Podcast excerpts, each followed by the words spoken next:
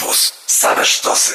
Przy mikrofonie Marcin Uniewski, a moim i waszym gościem jest Mateusz Kubiak, analityk Esperis Consulting oraz ekspert do spraw Kaukazu Południowego. Witam serdecznie Mateuszu. Witam, dzień dobry.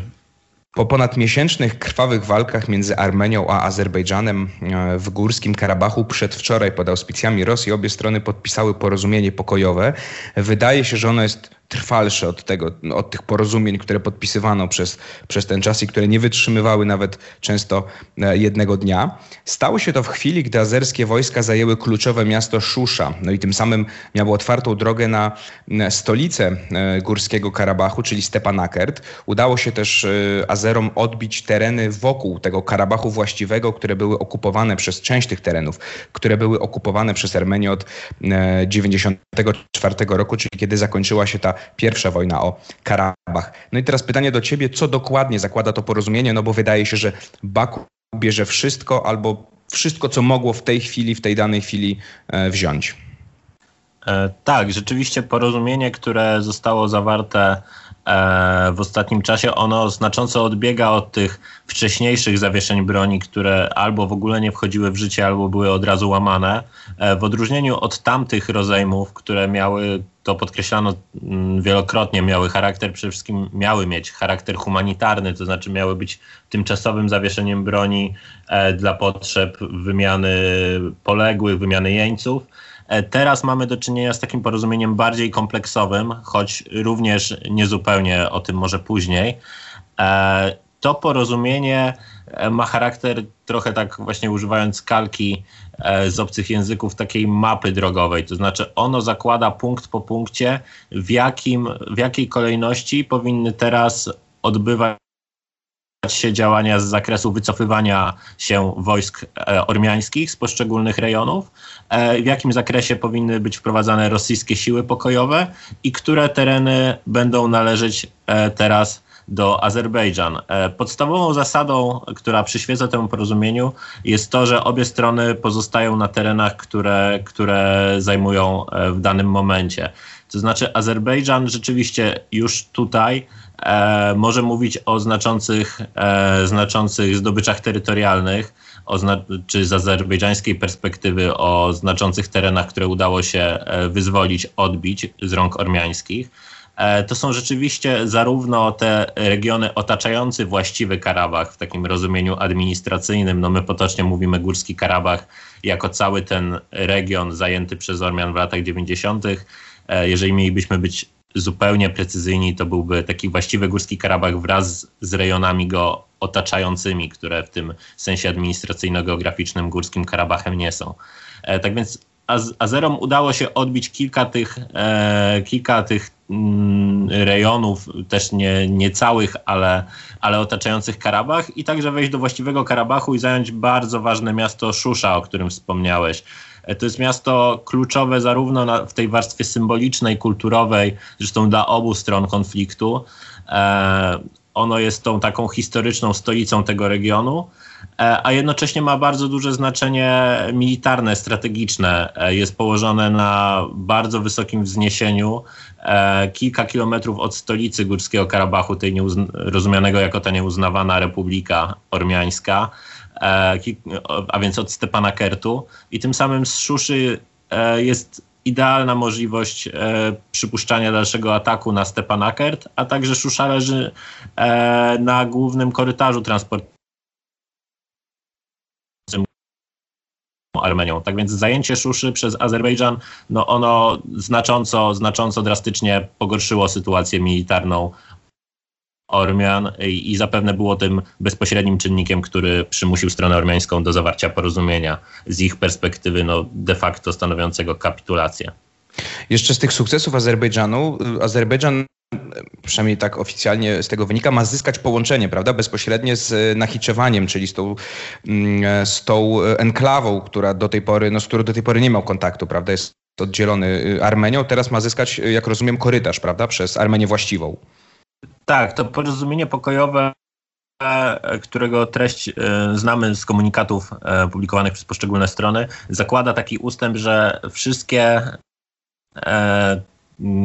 kanały komunikacyjno-transportowe transportowe w regionie powinny być odblokowywane. I tutaj uszczegóławiając, zakłada się, że po pierwsze Ormianie będą mieli gwarantowany korytarz między właśnie właściwą Armenią a tym, e, tym pozostałym obszarem e, Górskiego Karabachu, który ma pozostać w rękach ormiańskich wraz z siłami pokojowymi rosyjskimi. I tutaj będzie gwarantowany właśnie taki pięciokilometrowy, o szerokości 5 kilometrów korytarz e, ochraniany przez siły rosyjskie. I analogicznie, tak jak wspomniałeś, Azerbejdżanie mają uzyskać korytarz transportowy, który, jak domniemujemy, no, powinien mieć charakter jakiś eksterytorialny, choć, choć nie wykluczający jednocześnie, to jest bardzo niejasny punkt tego porozumienia. Z jednej strony mamy mieć korytarz transportowy pomiędzy Azerbejdżanem właściwym, a, tą, a właśnie Nachiczewaniem, a więc tą eksklawą azerbejdżańską e, oddzieloną pasem ziem ormiańskich i tu ma być ten korytarz transportowy. Jednocześnie można by domniemywać, że będzie miał charakter jakiś eksterytorialny, ale jednocześnie nic, nikt nie mówi o tym wprost, by Armenia miała utracić dostęp e, do Iranu, a właśnie tutaj ten korytarz no, odcina de facto e, połączenie Armenia-Iran. Mm, więc tu jest dużo niejasności. Prawdopodobnie to będzie wytyczona, wytyczona droga właśnie przez to terytorium ormiańskie, która będzie w jakiś sposób ochraniana kontrolowana przez Rosjan, e, zarówno w tym aspekcie mm, siłowym, militarnym, tam pewnie będą po prostu stacjonowały też wojska, e, ale także, i na to wskazuje wyraźnie porozumienie, także ta kontrola rosyjska będzie, będzie sprawowana na poziomie celnym, właśnie przez służby celne, służby pograniczne e, rosyjskie. Mm, no zobaczymy, jak jeszcze, jak jeszcze ten, ten element porozumienia rzeczywiście zafunkcjonuje, w jaki sposób zostanie wdrożony. Tu jest trochę niejasności tym momencie e, do tej pory transport lądowy, taki bezpośredni między Azerbejdżanem a Nachiczewaniem nie był możliwy. E, ten transport odbywał się albo drogą, e, drogą powietrzną, albo z wykorzystaniem e, tranzytu przez Iran, więc droga trudniejsza, mniej, mniej dogodna, droższa także po prostu. To porozumienie ma znaczenie dla Azerbejdżanu w tym względzie również. I tutaj stawiamy przecinek, za chwilkę do rozmowy powrócimy. To jest druga część Róży Wiatrów. Moim i waszym gościem jest Mateusz Kubiak, analityk Esperis Consulting, ekspert do spraw Kaukazu Południowego.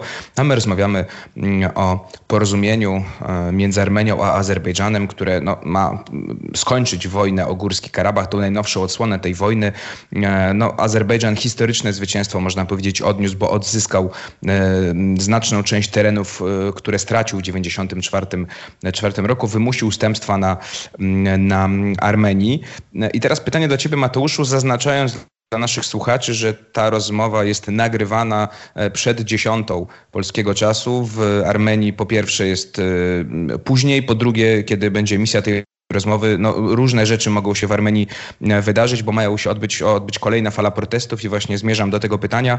No, co prawda Armenia zachowuje kontrolę nad okrojonym terytorium parapaństwa, jakim jest Republika Górskiego Karabachu, no ale porozumienie oznacza kapitulację Erewania. Oczywiście to wywołało protesty w Armenii. Ludzie wdarli się do siedziby parlamentu, e, wdarli się do budynków rządowych. Dzisiaj kontynuacja tych protestów. Pytanie do ciebie, czy to może być koniec rządów premiera Nikola Paszyniana, e, który też na fali protestów e, doszedł do władzy? Mm, sytuacja w tym względzie jest bardzo złożona i tutaj jak bardzo bym nie chciał, nie da się uniknąć e, no, takiego wejścia głębiej w szczegóły, w niuanse, bo dopiero one składają się na jakiś pełen obraz tej sytuacji. Rzeczywiście e, porozumienie które zostało podpisane przez Nikola Paszyniana, zostało oczywiście odebrane z ogromnym gniewem, ogromną frustracją, ogromnym rozżaleniem e, w ramach armeńskiego społeczeństwa. I to, co się wydarzyło w tych kolejnych godzinach po tym, jak poinformowano o podpisaniu porozumienia, to rzeczywiście e, był istny wybuch e, gniewu, frustracji i furii na ulicach Erywania. Doszło do splądrowania e, budynków rządowych, e, do wdarcia się protestujących do parlamentu, pobito marszałka parlamentu.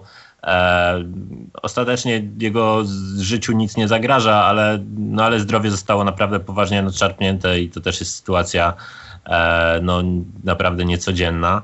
Mm, doszło do innych aktów przemocy. I, I ta sytuacja nieco się wyciszyła wczoraj, wczoraj już nad ranem. E, w ciągu dnia nie, nie obserwowaliśmy podobnych scen. Mm, I na dzisiaj zapowiedziane są protesty, tak jak wspomniałeś, w momencie, w którym e, e, ta nasza rozmowa zostanie wyemitowana, te protesty będą już trwały. Teraz jesteśmy jeszcze przed ich, e, przed ich początkiem. E, one się mają odbyć o 13, rozpocząć o 13 czasu, e, czasu lokalnego w Armenii, a więc za pół godziny.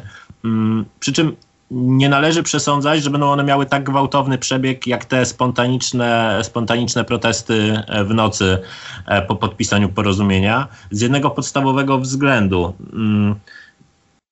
Te pierwsze, pierwsze wybuchy niezadowolenia, one miały charakter spontaniczny. Tutaj e, organizatorem tych protestów jest ekipa, która rządziła Armenią do 2018 roku.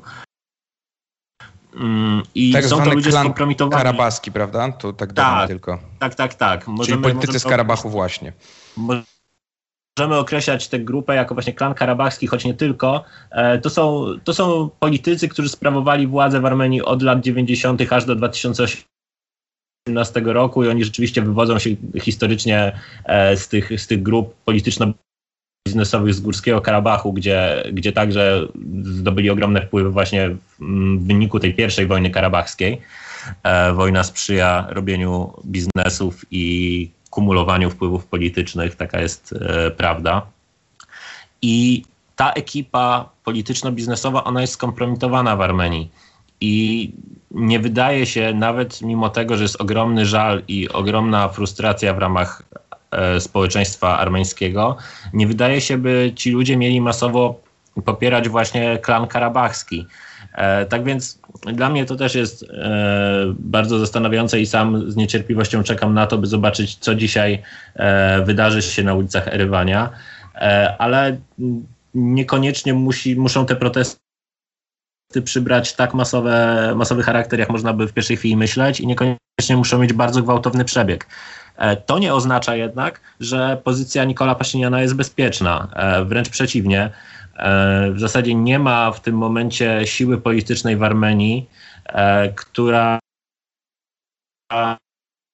dałaby rządy Nikola Paszyniana, oczywiście nie licząc jego własnego zaplecza politycznego, chociaż tutaj też jest otwarte pytanie, e, na ile może dojść do jakiegoś rozłamu. Przeciwko rządowi wypowiedziała się także opozycja taka postpaszynianowska, właśnie wywodząca się e, z tych formacji Nikola Paszyniana z tej rewolucji 2018 roku, Świetlana Armenia i Edmona Marukiana. I właśnie Edmond Marukian, e, który wczoraj także, jak wszystkie pozostałe siły polityczne, uczestniczył w konsultacjach z prezydentem Armenii, e, poinformował, że na prośbę sztabu generalnego armii armeńskiej zdecydował się, że te procedury, które miałyby doprowadzić do usunięcia Nikola Paszyniana, one zostaną wstrzymane o 7 dni. W szczególności chodzi o to, że jeżeli zmiana władzy miałaby się odbyć zgodnie z prawem, zgodnie z wymogami formalnymi, to należy w Armenii znieść stan wojenny, który obecnie obowiązuje. E, na to armia nie wydaje obecnie zgody, e, wskazując, że zagrażałoby to bezpieczeństwu państwa i nie należy działać tak pochopnie. Poproszono o ten termin 7 dni, na co przystał e, Edmond Marukian i także zakomunikował to drugiej sile opozycyjnej w parlamencie, a największej partii właśnie należącej do oligarchy Gagika Carukiana. No tutaj tych nazwisk jest sporo, ta układanka jest bardzo skomplikowana, ale, ale wydaje się, że większe szanse powodzenia mieć dopiero w przyszłym tygodniu w taki sposób bardziej no, ułożony, cywilizowany, formalny, administracyjny dochodzi do, do zmiany rządu e, i po, pojawiają się pewne sugestie właśnie ze strony wicepremiera, dzisiaj czytałem jego kolejne wypowiedzi, e, który, który sugerował, że, że owszem, będziemy mogli rozmawiać o tym, by oddać władzę właśnie w sposób taki zgodny z obowiązującym prawem, ale jakakolwiek próba siłowego przejęcia władzy będzie, będzie przez służby armeńskie torpedowana. E, czy, czy jest to możliwe, jeżeli miałoby dojść do próby zamachu stanu, to jest inna kwestia. Tak więc Tutaj... mamy takie dwa, dwa wybrane scenariusze. Mógłby być też scenariusz trzeci, w którym weterani karabachscy także stają na czele protestów. E, no, układanka jest bardzo skomplikowana, musimy czekać, co przyniosą kolejne dni. To prostsza układanka wydaje się, jeśli chodzi o Azerbejdżan. E, to krótko, tylko e, prosiłbym cię o odpowiedź. No, wydaje się, że pozycja Ilama Alijewa, czyli prezydenta Azerbejdżanu teraz jest no, nie do podważenia, o ile jeszcze może przed wojną był jakiś potencjał protestu, to teraz chyba pan prezydent, mówiąc kolokwialnie, jest nie do ruszenia. Rzeczywiście, Ilham Alijew będzie teraz cieszył się sławą tego, który odzyskał Szuszę, odzyskał e, dużą część e, terytoriów okupowanych przez Ormian, e, wejdzie do, do właśnie do tego ścisłego panteonu bohaterów narodowych. E, I to nie ulega wątpliwości. Żeby zobrazować całą tę sytuację, ja sam zaobserwowałem na Twitterze e, to, jak, jak ogromnym teraz no, oddaniem duże słowo, ale z jak wielką sympatią zaczęli odnosić się do prezydenta e, swojego kraju, także jego wcześniejsi krytycy. E, jedna z dziennikarek e, krytyczna wobec Alijewa, punktująca cenzurę wprowadzaną przez ograniczenia swobód obywatelskich, wolności, e, praw człowieka. E, także, jak rozumiem, z dużą dozą sympatii odnosiła się do żartów formułowanych przez Ilhama Alijewa w trakcie jednego z wystąpień po podpisaniu porozumienia. To, ten, ten przykład jest bardzo znaczący, ponieważ obecnie no, nawet te środowiska opozycyjne e, nie mają możliwości, nie wiem, czy koniecznie chcą podważać pozycję Ilhama Alijewa. On zacementował teraz tę swoją władzę, która swoją drogą także nie była taka pewna przed wybuchem tej wojny karabachskiej. E, narastał potencjał protestu w Azerbejdżanie, powodowany zarówno e, rozwarstwieniem ekonomicznym, to mm, chroniczny problem w Azerbejdżanie, e, także no także właśnie tymi brakami, brakami y, w zakresie demokracji i swobód obywatelskich, a także ograniczeniami wprowadzanymi w związku z pandemią koronawirusa. To wszystko przekładało się na rosnący poziom niezadowolenia społecznego w Azerbejdżanie. E, teraz ten problem jest już chyba poza Ilhamem Alijewem i może... I tutaj, i tutaj na razie, na razie kończymy. Wrócimy za chwilkę w trzeciej części Róży Wiatrów. Poruszymy również kwestię rosyjską, bo i Rosja na tym konflikcie i na tym porozumieniu zyskała. To jest trzecia część mm, Róży Wiatrów. Moim i waszym gościem jest Mateusz Kubiak, analityk Esperis Consulting, ekspert do spraw Kaukazu Południowego, a my rozmawiamy o porozumieniu pokojowym między Armenią a Azerbejdżanem, który kończy tę ponadmiesięczną, najnowszą odsłonę konfliktu o Górski Karabach. No Armenia E, Azerbejdżan jest zwycięzcą, bo e, bierze, odzyskuje tak naprawdę część terenów, e, które utracił w 1994 roku, część terenów Górskiego Karabachu, tego właściwego i część terenów wokół Górskiego Karabachu. Na mocy porozumienia przestrzegania pokoju właśnie w Karabachu będą strzegli rosyjscy żołnierze. Na miejscu już zaczęto rozmieszczać 2000 rosyjskich żołnierzy, wozo pancerzo, przepraszam, wozo pancerzo żonę. Więc wygrał Azerbejdżan, ale wydaje się, że głównym rozgrywającym zostanie teraz Kreml, prawda? No bo uzyskał jeszcze większe niż dotychczas narzędzia nacisku na obie strony. Pamiętam, że jak rozmawialiśmy e, e, kilkanaście dni temu o tym konflikcie, to mówiłeś, że celem Rosji takim najbardziej upragnionym byłoby właśnie to, żeby jej żołnierze strzegli, strzegli Karabachu. No i tak się właśnie stało. E, rzeczywiście, no tu wydaje się, że to jest podstawowy zysk e, z tej perspektywy rosyjskiej. E, to jest no już bardzo, bardzo konkretnie określone narzędzie wpływu. E, rosyjscy, rosyjskie siły pokojowe będą stacjonować na linii rozgraniczenia w takim kształcie, jaki ona teraz przy, przybierze pomiędzy Ormianami a Azerbejdżanami. Do tego będą także odpowiadali za bezpieczeństwo i za za możliwość wykorzystywania właśnie tych korytarzy transportowych, o których rozmawialiśmy w poprzednich wejściach. E, tak więc tutaj rosyjska pozycja będzie kluczowa, dlatego by to obecne status quo, które być może się teraz ukonstytuuje i które faktycznie za, zafunkcjonuje, to zmienione status quo, no ono będzie E, zupełnie, zupełnie zależne od, od e, pozycji rosyjskiej. Oczywiście no, nie należy się spodziewać tutaj nagłej wolty ze strony Rosjan, nagłego wywodzenia swoich wojsk ale to jest karta, którą będzie można z powodzeniem grać przede wszystkim w odniesieniu do, do Armenii. No tutaj jeszcze bardziej teraz uzależnionej od tych gwarancji bezpieczeństwa rosyjskich. No i także, także karta, którą można grać w kierunku partnerów w Baku jako ewentualny jakiś element przetargowy. Zwłaszcza biorąc pod uwagę, że porozumienie zakłada, iż te siły pokojowe stacjonują teraz na okres pięciu lat.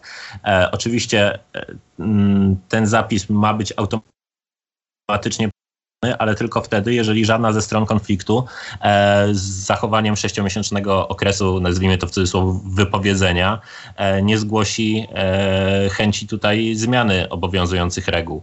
Tak więc na razie e, te siły pokojowe są dyslokowane na okres pięciu lat e, i im bliżej będzie 25 roku, E, tym, tym pewnie aktywniejsze będą targi tutaj polityczne dotyczące tego, w jakim kształcie ma dalej funkcjonować Górski Karabach i Rosja będzie na tym wygrywać.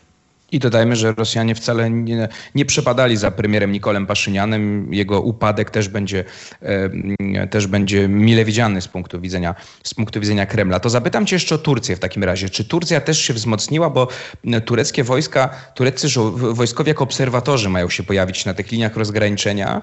E, no i pytanie, czy przez to, że wzmocnił się Azerbejdżan, to wzmocniła się też automatycznie Turcja, czy to za łatwe takie porównanie?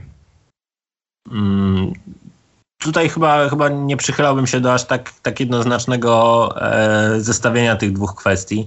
Mm, w pierwotnych doniesieniach, które pojawiały się jeszcze kilka dni wcześniej, e, co do tego, jaki kształt mógłby przybrać ten ewentualny deal pokojowy dotyczący Górskiego Karabachu, e, no dużo bardziej była akcentowana ta rola turecka. Dużo bardziej wskazywano na to, że także tureckie siły pokojowe będą miały tu stacjonować w regionie, nie tylko uczestniczyć w formie jakiejś pewnie obserwacyjnej w tych, w tych centrach. E, E, centrach kontroli misji pokojowej. Mm, no także sam, e, samo porozumienie pokojowe było wówczas przedstawiane jako, jako właśnie mm, wynik mm, tutaj mediacji dyplomatycznych zarówno Kremla, jak i, jak i władz w Ankarze.